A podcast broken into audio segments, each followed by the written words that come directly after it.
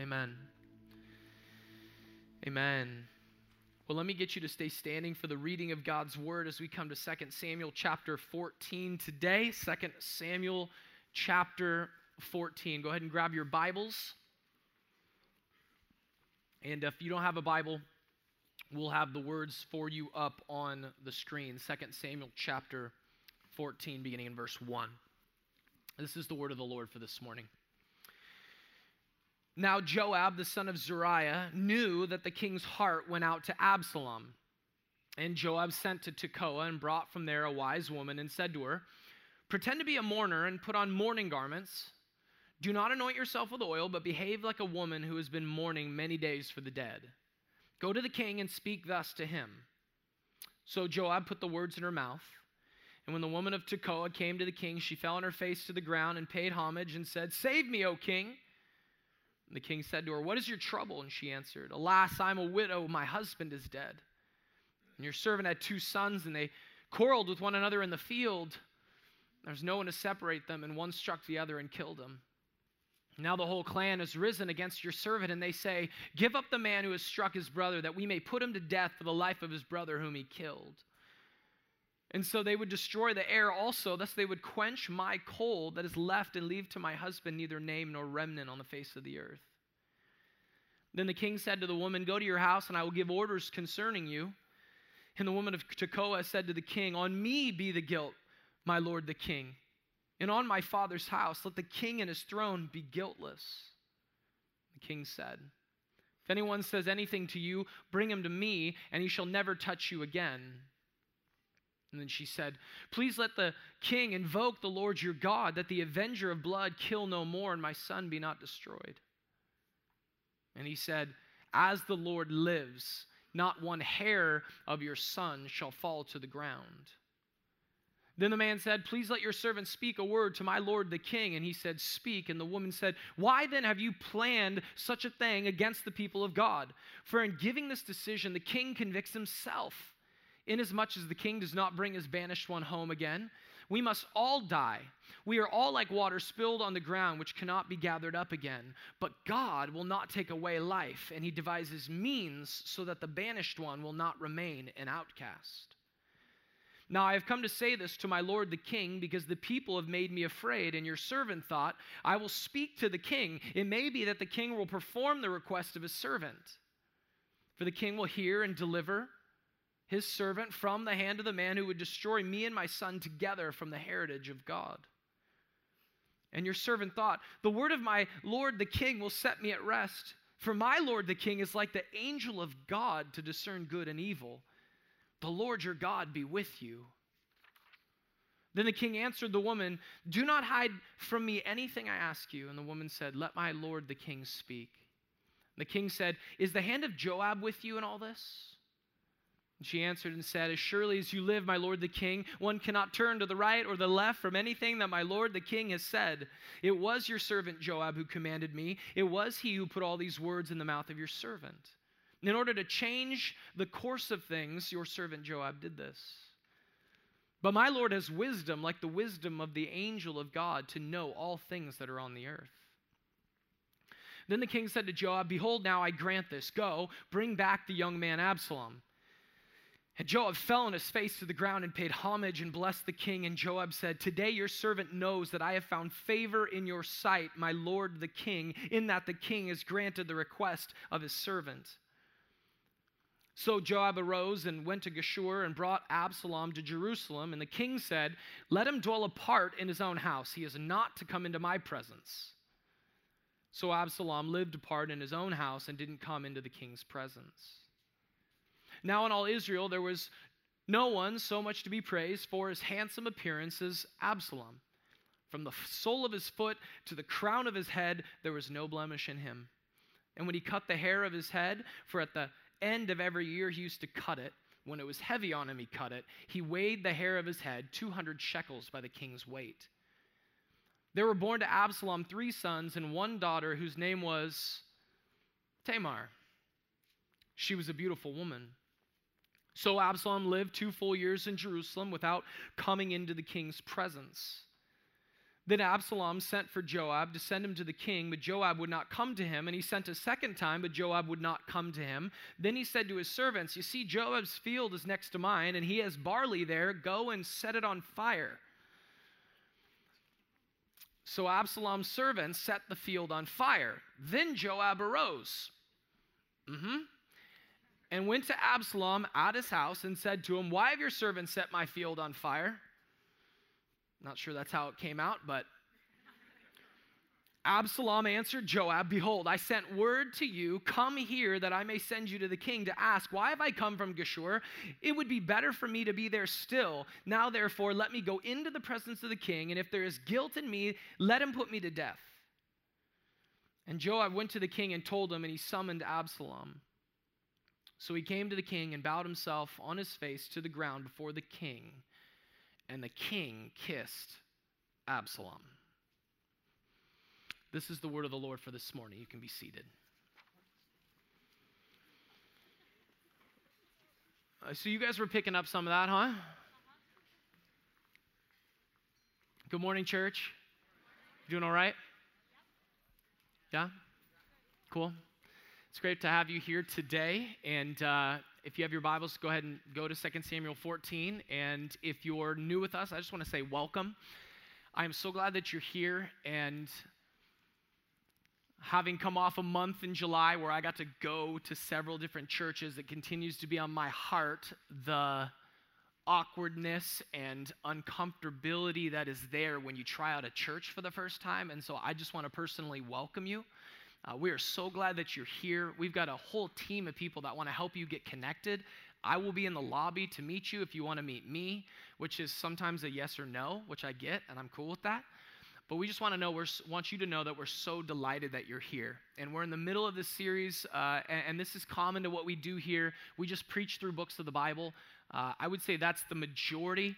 And then every once in a while, we'll, um, we'll do something on theology that we think is important, or we'll do something that's culturally relevant to the church that needs to take a stand on certain biblical realities. But that's what you're going to find Old Testament, New Testament theology, and addressing key issues from the pulpit through the scriptures. Always the scriptures at the foundation. Always, always always, okay? So we're glad that you're here. You're jumping into chapter 14, which is definitely one of the hardest messages I've ever had to prepare.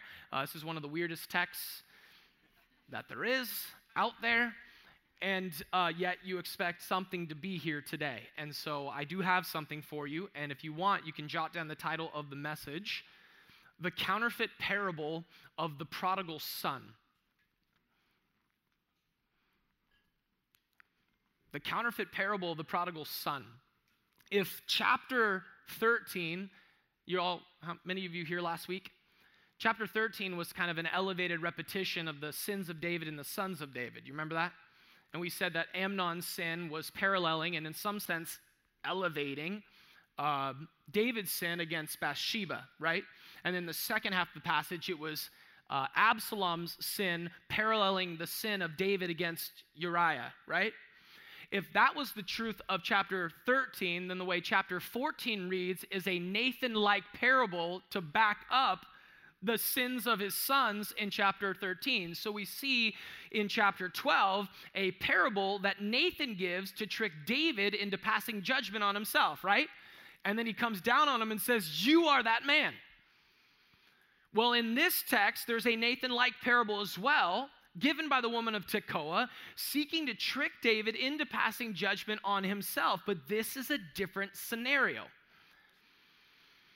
One commentator wrote it like this Nathan's parable in chapter 12 was designed to rouse the king's conscience as against his feelings. In this Nathan like parable, the woman, as prompted by Joab, seeks to arouse David's feelings as against his conscience. The chapter, as a result, also has this stunningly similar and yet different parable of the prodigal son vibe. You know the parable of the prodigal son, right? Luke 15, The son takes the inheritance from his father. He banishes himself from the land. He squanders all of his resources. He comes to the end of himself. The, the Jesus Storybook Bible says he's eating piggy food. Like I remember the version because I would read it to my kids. And he gets himself up, comes to himself, returns to his father. Remember, the father embraces his son as he's working on his I'm sorry speech, on the walk down, sees him, runs to him, embraces him, kisses him. It's such an awesome moment. And yet, here we have this kind of twisted version where you have a son who banishes himself because of the murder that he had committed. And he gets drawn back to the king, he gets drawn back brought back to Jerusalem without retribution, without brokenness, without a sense of dejection like the prodigal son proud and pushy as he is, and it sets the stage for the kingdom of David to teeter even more than it already has. And so, what I want to do today is I want to show you how the gospel just plays out so centrally over and against the counterfeits of this parable and this story as it unfolds in chapter 14. I want to show you how different this is from the gospel that you must believe in to be saved from your sins. The gospel that you ought to delight in if you are a Christian comes through plainly and clearly over and against the opposites, the counterfeits you see in the text today. And so, if you want to write it down, I always give a big idea that kind of sets the direction for the text and the way we're going to go this morning. Here's the big idea What hopelessness there is for exiled sinners without a righteous king who is both just and the justifier.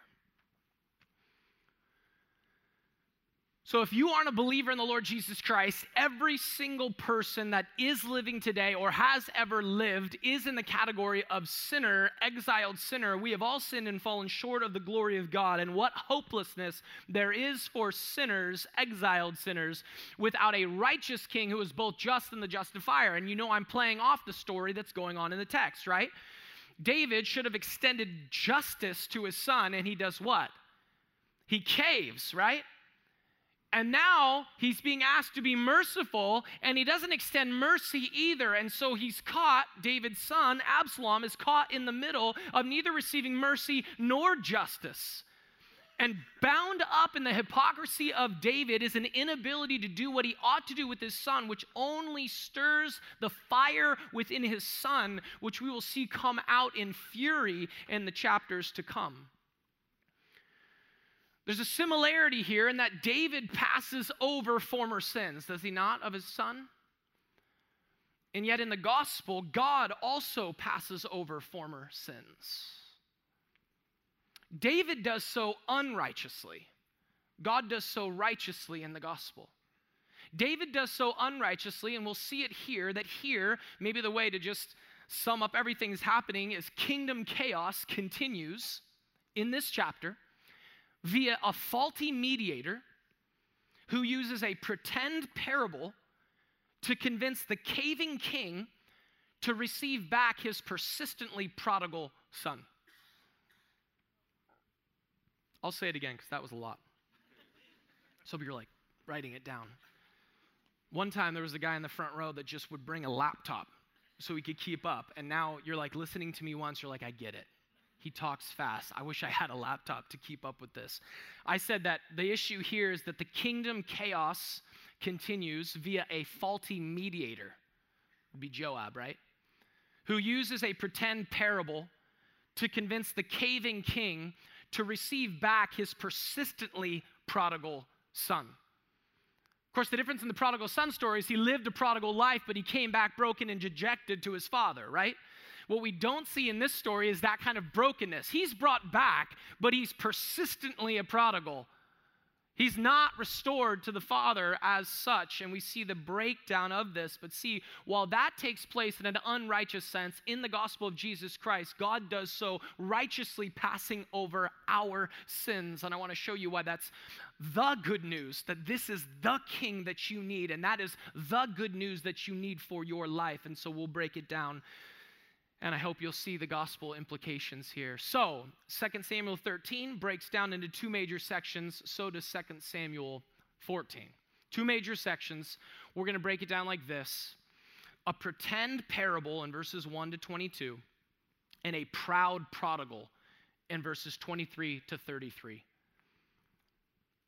Two major divisions, two points. First one, a pretend parable. Now, just to give you a sense for where this is, uh, we are three years elapsed between the end of chapter 13 and chapter 14. You don't usually get that in the Bible, like where are we, what is going on time wise. Three years between the end of 13 and the beginning of 14, and our good friend in the beginning, verses 1 to 3, we meet Joab again. And you know Joab from the past, right? He's the guy who brought Abner in and stabbed him and killed him in chapter what? Second Samuel chapter, cool, 3. And, uh, right, one of those. It's been a long time. We're in 14.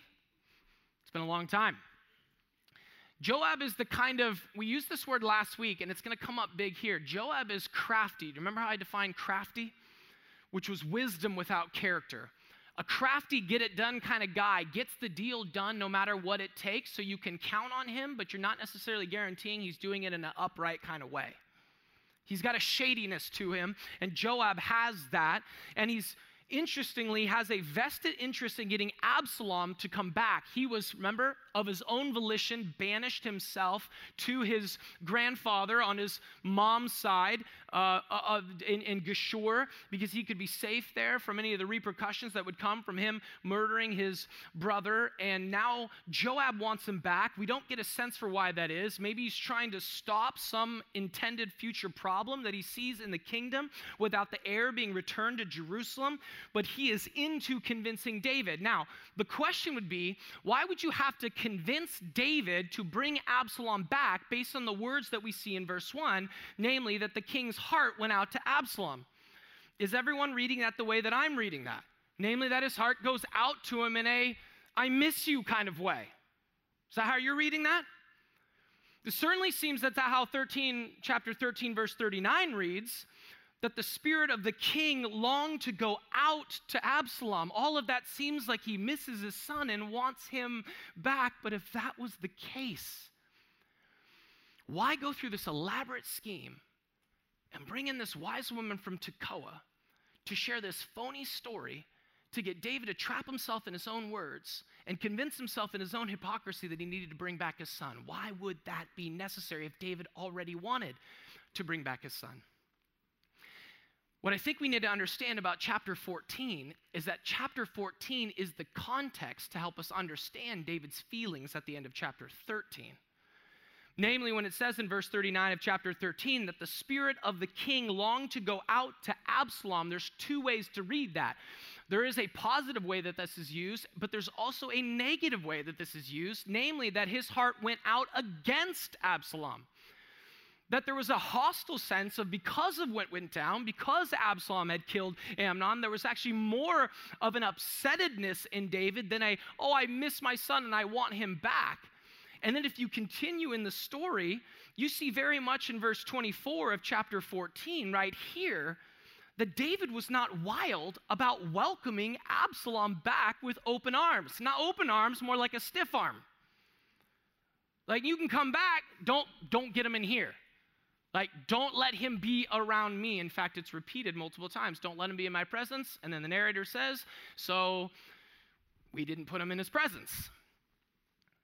This is why Joab has to leverage his best crafty move to bring in talents from Tekoa to help him trick David into changing, according to verse 20, changing the course of things and taking back his own prodigal son. And so he's got the script, he's got the play, he's got the actor, and I'm telling you, the woman from Tekoa puts on an Oscar like performance here oh, save me, oh king, you know? I mean, she is like in it to win it, and she has memorized this thing, and she's like so ready to convince him. And I bet she's a little bit proud of her ability to do this. She was a wise woman, but as she begins what I would call her performance, you start to see how it mirrors chapter 12 in the way that Nathan's parable plays out. So, what happens? We'll go to verse 4. She falls on the ground and pays homage. I don't know why I want to say this in a southern accent, but I do. Save me, oh king. You know, I just want to, woo, save me. Oh, king.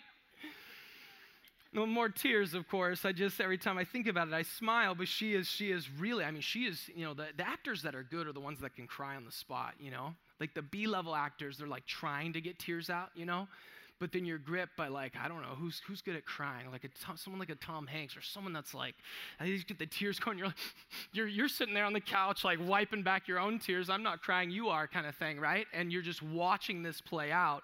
And she's sad because she's this bereaved widow. She's been in long mourning, right? Don't put oil on your head. That'll look like this is fresh. I want him to think that you've been mourning for a long time. And these two sons, and you know, they're out in the field, and and it feels like my childhood. Boys will be boys. Something something happened, it was likely competitive, right? One guy smacks the other, the guy smacks the other, then there's fist fights, and there's no one there to break it up. And sadly, one of the sons dies. Like, not a good thing.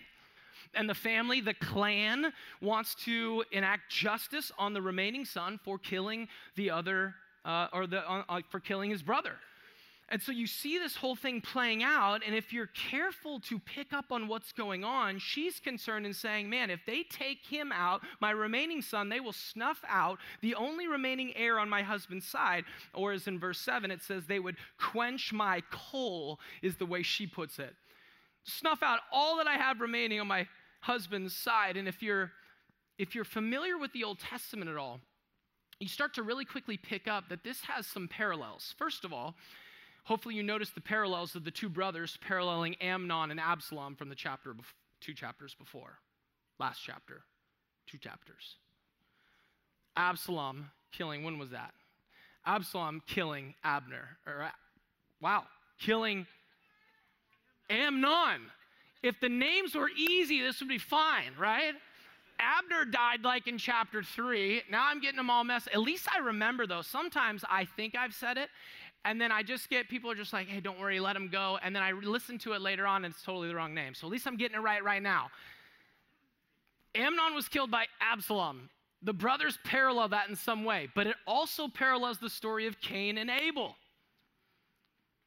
Cain killed, killed Abel in a field.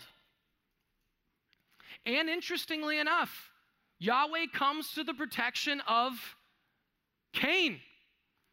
Now, there's judgment on Cain, but there is a protection. In verses 15 to 18 of Genesis chapter 4, Yahweh protects anyone from killing Cain.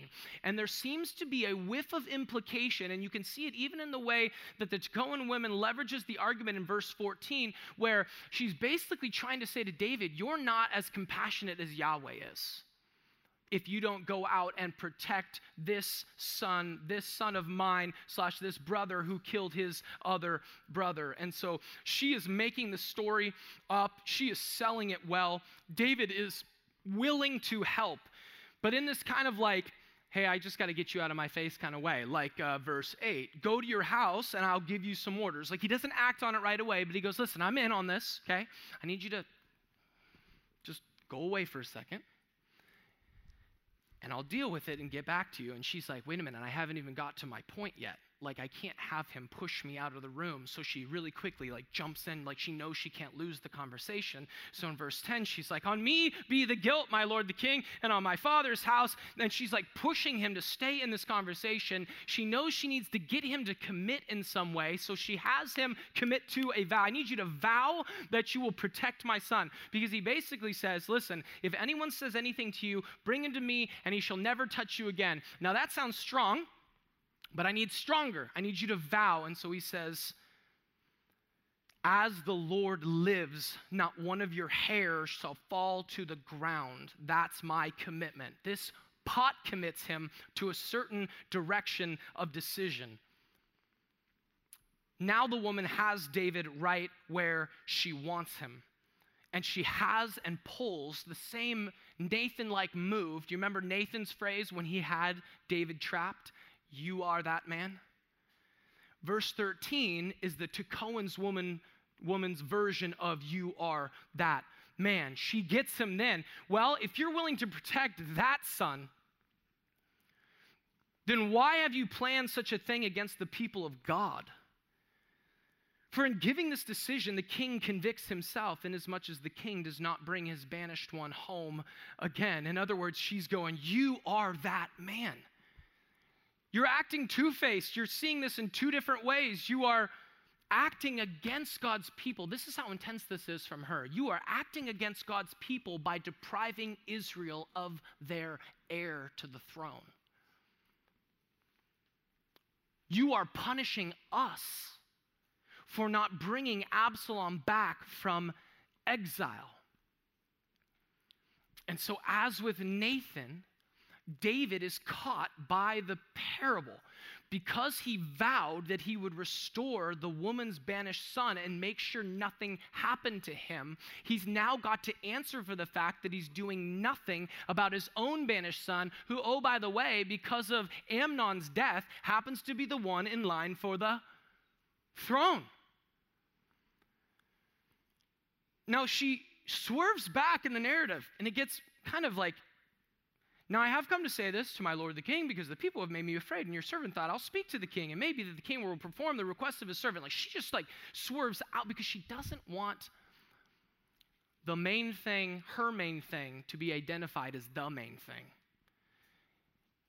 She wants him to think that it just happens that this story that she's telling coincides with something in David's life, but David's life story isn't the main thing.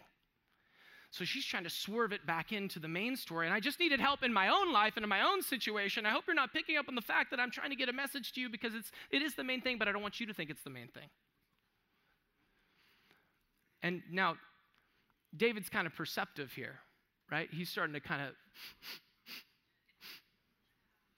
And I think I heard a few people even laughing when it was read out loud when David's like, um, Can I ask you a question?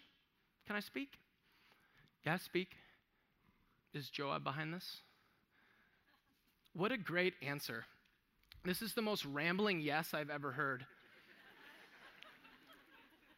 As surely as you live, my lord the king, one cannot turn to the right or to the left from anything that my lord the king has said. It was your servant Joab who commanded me. It's like, just say yes. Just say yes. Eh, like, where do you learn this? This is like etiquette camp, you know? Like, here's my long, robust answer. I hope someone is impressed or encouraged by that. And, and he just, she just basically goes, You nailed it. You hit it on the head. Spot on. That's exactly what's going on. You know it all, which is a little bit of this flattery that's going on, right? You discerner of all good and evil. How awkward of that would that have been for that moment if you were David? Let me you are so good at discerning good from evil. Look at you. Oh. He's like living in his hypocrisy and it just gets worse and worse and worse, but you're awesome. And he's like, I'm not even going to get into it. She's sucking up to me and it's working. And verse 21, something hasn't changed from last chapter. And it maybe it's just, I've just phrased it this way Dave caves because that's been so much the last two chapters. Like, let me help you with a phrase that reminds you what's going on here. Dave's caving is a problem. Dave caves way too much. Dave caves as a father way too much. Dave caves as a king way too much. And Dave's caving is going to bring far more trouble upon the kingdom than he would have even thought of at the beginning. Again, this is another bad parenting play. Why? Because you bring the kid back from exile that he rightly deserved. Frankly, you know what he rightly deserved, right? He should be dead. Like justice says death. So you've got this situation where he's wooed in, trapped in his own words to bring his kid back, but he didn't want to do justice, hemmed in by his own hypocrisy, struggling with how he could possibly engage with justice, likely because of the fact that he had done the same things. And yet at the same time, they're like, well, just at least be, I'm going to put quotes around it, at least be merciful to him. And he goes, he can come back, but he can't be in my space. Like, imagine if God was that way with us. You can, that's how a lot of us feel about God, isn't it? We misunderstand how justice and mercy can meet, and so we read this story and go, that's how God feels about me. He's let me in, but he's kind of stiff armed me because of who I am. He sees me as my sins would declare to him. And so, yeah, I'm brought in, but I'm not brought in that close, and I kind of deserve it, and therefore your relationship with God is constantly ebbing and flowing, icy on and off, not very committed, not very solid. So, there's all kinds of weird application in this section. Uh, l- let me just explain what's going on here, if I can give some application to the first point. This is a chapter of appearances. It looks like one thing, but is it one thing? Um, Christianity is filled with people that are living lives of appearances. You look like a Christian, you say like you're a Christian, but you're not actually a Christian. You have people that walk around flaunting something on the outside that's not true on the inside. This is a whole chapter of appearances. It seems like Joab's wise plan, which is successful, by the way, seems wise. But we talked about last week that if wisdom lacks character, it's not really wisdom, is it? I'll take it a step further. He leverages and appeals, in a sense, to be merciful. They don't say it yet, but the implication is kind of be merciful, right? To, to bring back your son is mercy that I'm putting quotes around. But when you are appealing to mercy in a situation that requires justice, that is not wisdom. So, why is that important for us? Well, it's important as a general principle, but I want to explain the importance from a gospel perspective. David unjustly and unrighteously passes over former sins. God righteously passes over former sins. God passes over your former sins righteously. How does he do it? He knows how to fulfill the tie between wisdom, injustice, and mercy meeting. Here's what I mean God would be unrighteous if he passed over your sin and mine without saving us in a way that demonstrates his infinite passion for his glory, because all have sinned and fallen short of the glory of God. If God were to receive us apart from a saving work that would demonstrate his passion for his glory at an infinite level, then him passing over our sins looks like he has little regard for his own glory, which is the essence of unrighteousness. God's passion for his own glory that we've fallen short of in our sin, God's passion for his own glory is his righteousness. And so, what he does is he finds a way in the gospel for justice to be satisfied so that mercy could be extended without doing anything in unrighteousness. How does he do that? He sends forth Jesus Christ to be the propitiation for our sins. Your sins will be judged before God.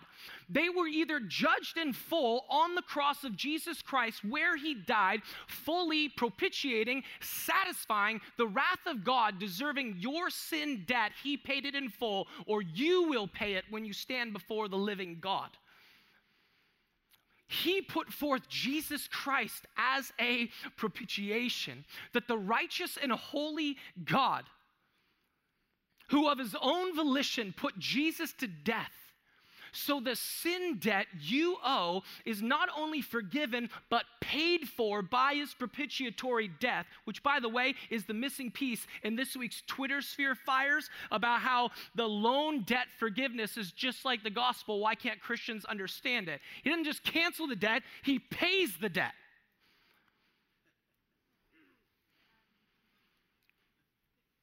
in sending Jesus, the Son of God, the righteous requirements, the righteousness of God is on display because the payment satisfies the infinite greatness and passion that God has for his glory. So that God Himself can be both just and the justifier of the one who has faith in Jesus.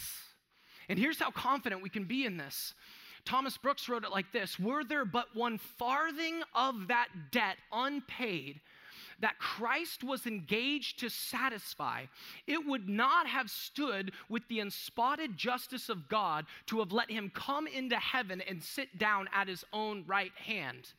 In other words, if God didn't pay in full your sin debt, there's no way the Father would have welcomed him to sit at the right hand where he lives to make intercession for his people. So, as mm. sure as he's at the right hand, as sure as he has made a sufficient propitiation, so that what can be true of us, as Spurgeon said, is this when you trust in Jesus, when you put your faith in Jesus, Spurgeon says this you stand before God as if you were Christ, because Christ stood before God as if he were you.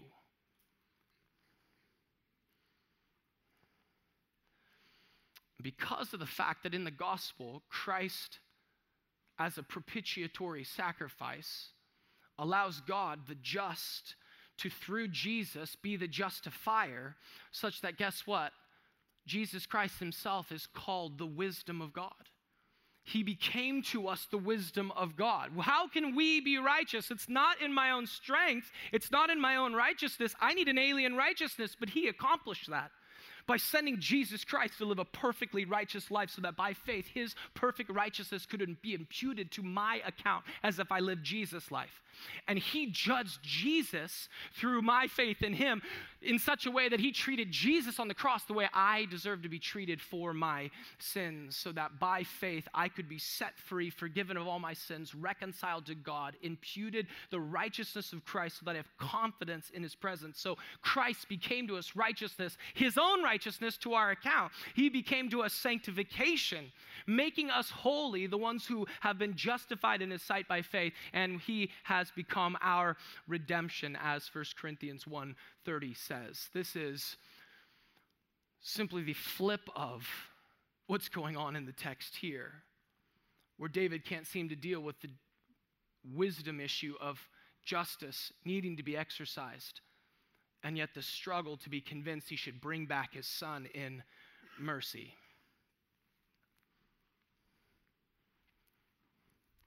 Now we get to the second part of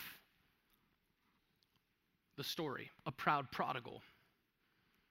We get to the second part, and, and here's where you begin to see even more strongly these prodigal son esque vibes taking place.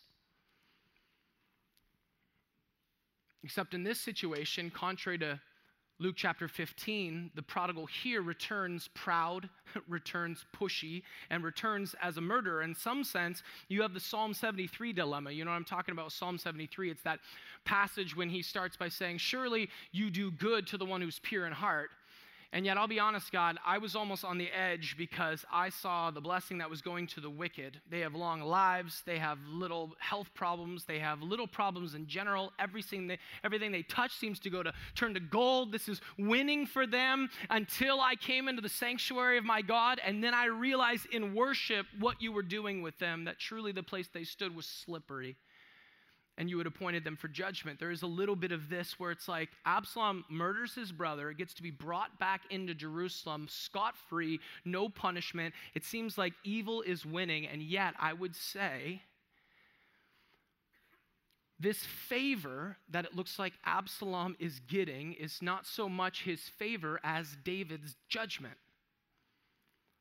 That same judgment from 2 Samuel chapter 12 verses 10 and 12, that the sword won't depart from the house of David, is taking place in Absalom returning scot free, still proud and still pushy.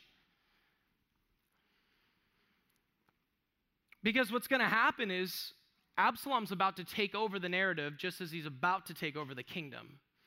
He's not looking to take part in David's kingdom, he's looking to take over David's kingdom. It's a very different scenario. And so he starts with a kind of limbo land. So what do they do? Well, verse 24, they, they bring him back. In verse 22, they say, hey, go get him. So they, verse 23, rose. They get him from Geshur. They bring Absalom to Jerusalem. And the king says, he can dwell here, but don't, don't, don't, don't let him into my presence. And so he repeats it Absalom lived apart in his own house and didn't come into the king's presence. This is almost kind of like a weird purgatory kind of thing, right? You're like in the presence of the king, kind of, in that you're in the same city, but you don't really dwell in there. It's a little bit limbo land ish. And then verse 25 to 27 is like the weirdest detour where we get into Absalom's hairstyle. And I kept thinking, this is, it just Gaston, Gaston, Gaston, Gaston, Gaston. Just stands out, but like slick back Gaston with like a mane of hair, you know? And I'm a guy with thick hair. I like short hair, but for those of you who could, like need gel to like keep that thing back, and it just flows down your head, and you're like, wow, my neck muscles are getting stronger as I'm having to carry this. The longer that it gets, that's like his thing. He loves his hair. I know you think I love my hair. He loves his hair, okay? And he's got a lot more of it. And it's like, this is so weird. You're not in the presence of the king, but you've got, we're talking about his due. what's, what's happening? And yet, uh, a veteran reader of 1st and 2nd Samuel are picking something up from that, right? Sound like a former king who had the height? Absalom's got the hair, Saul's got the height. It's about externals. Remember when Samuel was fired up about the sons of David because Eliab came out and he was just like, Sup? I don't have a big chest, but can you see what I'm doing right now? It's kind of hard to see. Right? It's like this. What do you want? He's like, That's the guy. I like him. He's good. And, and the Lord's like, Well, here's the thing. I'm, I'm actually more concerned about the inside than the outside. But remember, I said this is a whole chapter about appearances. They're still stuck on this idea that we found the externals to get the right guy into the role. Who's the right guy? The one who's got external strengths that are apparent. Saul with his height, Absalom with his hair. He is praised for his handsome appearance from the sole of his foot to the crown of his head. There is no blemish in him. He cuts his hair like he's into his hair. Okay, so the Proverbs talk about your hair is your crown and your glory. Some of you used to have it, and, and, and so some of you still have it. And either way, Absalom beats all of us out. Here's the difference with the hair thing his hair shows him to be full of himself, he's full of his own glory. The difference is with the Nazarite vow. Think about Samuel. Samuel's not cutting of his hair was a sign of strength, versus Absalom's cutting of his hair was a sign of his own vanity, and ultimately the source of his pride, his hair, would be his downfall in chapter 18 when you could put it together that him getting stuck in the tree was because the his head seems to be in there, but is it possible that the locks and mane flowing awesomeness got stuck in the tree? If you haven't read ahead, then you don't know what I'm talking about these verses are saying something. Another Saul like leader is rising up. The narrative is telling us here he comes and here he comes. And when this guy rises up, he will not be as hesitant to take over the kingdom as Saul was. At least, God bless Saul, was hovering with the baggage in 1 Samuel. Remember? Like, where's the king? And he's like, covering up, holding one of the bags for like, bring him out here. Here he is. And he's like, like, and then he sort of gets into the role, right? Absalom's just going to come in and steal it. We're going to see that even as soon as the next chapter. Now, somewhere along the way, Joab, who really wanted Absalom to be a part of this whole thing, is now not returning Absalom's phone calls. Like, I know some of you out there, you're like, oh, this person, just go to voicemail, right? You click that button, and then it's awkward if they're like in the parking lot and they see you do it, but let's just not go there just watch where you are when you do it. And you're like, yeah, this is going to voicemail for sure. And we're moving on. This is what Joab was doing. And so, as would get the attention of most, if I can't get him on the phone, I'll just burn his whole life livelihood down. Just, I'm sure, as if you wanted my attention, I suppose you could come and burn my house down. And that would leave me to hopefully ask it in such a polite way as been asked here Why have you set my field on fire? Can't be how he asked it, right? Said no one ever after their livelihood burns to the ground, right? A barley field to you, you're like, meh, a barley field. And I'm going, meh, that's how they survived. Turns out it's pretty important. He burns the whole thing down because you won't return his phone calls. Psycho. right? And we know some of these people. You may be one of these people. Here's a quick application don't burn anyone's stuff down. You're like, I didn't. I TP'd him instead. Don't do that either. Don't just don't do it. Not for this reason. He's like, I need to get to the king. He wants to ultimatum the king. He wants to talk to him. He's either got to receive me or kill me. And he knows it's like, um, kill me, you won't. Right? Because if you were, you would have done it for the last two years and you didn't. And this is dumb. I should go back and hang out where I have privileges over in Geshur. I don't need to be here. So either do something about it or kill me. You won't.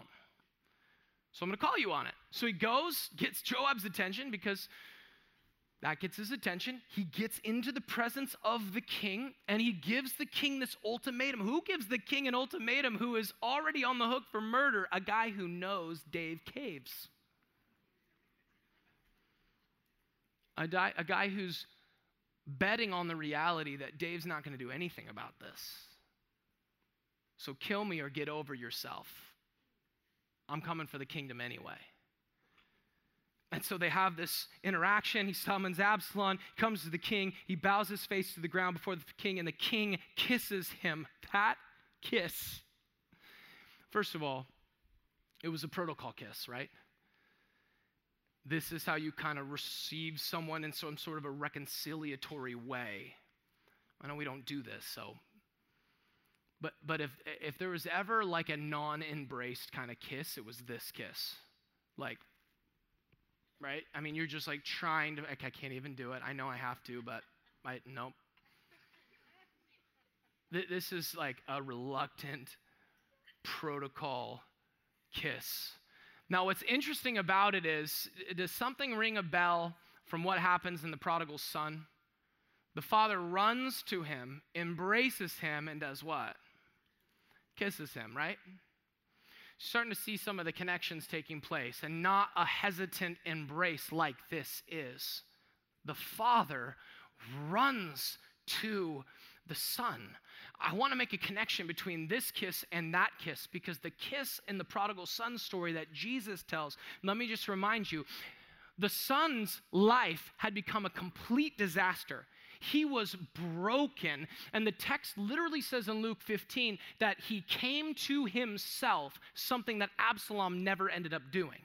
Absalom never came to himself, never saw the weight of what he had done, never confessed it as sin or anything that we see up until this point of the narrative. But this one in Luke 15 comes to himself and decides he's going to go back to his dad because his life with his dad would be better than the one he is living.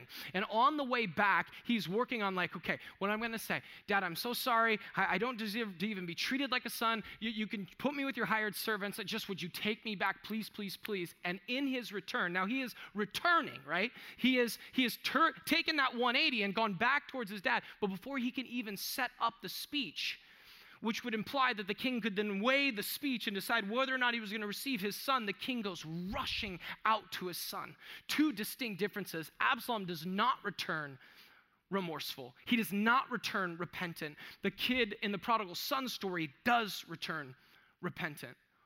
And the father rushes out to meet the son and hug and embrace the son and bring him in and kiss him and set up a party to celebrate that my son was lost, but now he is found. There are so many gospel implications. Listen, that's the kiss that you want. You want the kiss of the embrace of the Father, and David, as an unrighteous king, is not able to provide what we know Jesus can alone provide us so that the Father would embrace us in this way. You would, you would ask yourself, maybe in comparison, where does God come to you with this kind of an open armed embrace for the sinner? And I would tell you where Jesus was stretched out and nailed to a cross is where you will find that open armedness of God where you will find a warm embrace where God will not reject you, He will not stiff arm you, that you can come and be absorbed into His love. You can be welcomed by Him. Listen, you can, you can pull an Absalom and be like, yeah, I'm not even I'm not even to deal with repentance. I've done nothing wrong. I'll take the kingdom, I guess but I'm not going to do it Jesus' way. You will be rejected in the end. But to come as the prodigal son came back to his father, broken before his dad, aware of the shambles that he had made of his life of disinterest and rebellion against God, he turns from that and pleads for mercy from his father. And he receives it. How is that possible in the story? Well, if you build out the greater understanding in the New Testament, you understand that at the cross, compassion doesn't rule the day at the expense of justice, they meet. And it's there at the cross, through the pardoning work of Jesus, that God can do what David doesn't namely, welcome prodigals out of the chaos of sin and rebellion. That's the only place to run. You are a rebel. You have been laden with sin decisions that you've committed, commission, omission. There is plenty of that going on. But to know that you would not be stiff armed like David does to his own son because of the work of Jesus Christ, such that God could be to you both just and uphold his holiness and justifier, justifying you, an unrighteous sinner, and me, an unrighteous sinner, because he sent his son to be the substitute who would take upon himself the penalty that we deserve to be to pay so that in Jesus Christ we might be warmly, fully, completely, as prodigals, embraced by the King. That's what you need. Now, because David does neither with Absalom, Absalom ends up resenting his father's limited acceptance of him. And that continues the chaos that spirals out in chapters 15 and 16 and 17 and eventually gets to his death in verse 18, chapter 18. And we'll see that in future weeks. God help us to see and savor the gospel this week. Let's pray. Father, we are grateful for you. We are grateful for your word. What a text, what implications, what craziness going on. God, there may be very well people in this room that are, what would I say, living by appearances, who haven't come to Jesus and truly been repentant, haven't been embraced because they haven't come with a sense of just desperation for you, God, that haven't pleaded with you to be restored. Even, even getting caught in that moment where they're returning, they think they have words that they're going to say to you, and the fact that you would just receive them and they're coming to you, and because of the work of Jesus, we can be reconciled to you through faith. God, it is a blessing and a gift. And something we don't see in this passage, but something we see in the opposites of what this passage shows us. So, Lord, I pray that you would help the gospel to penetrate our hearts deeply, that the reason we can be so closely, intimately related to the Father is because of the work of the Son, in whom we are united, and through his work we are justified, declared legally righteous, not by our own efforts, but by his. And so, Father, I pray that you would bring that home to those who need to understand the gospel and need to apply the gospel by your power and your spirit. And we pray this in Jesus' name.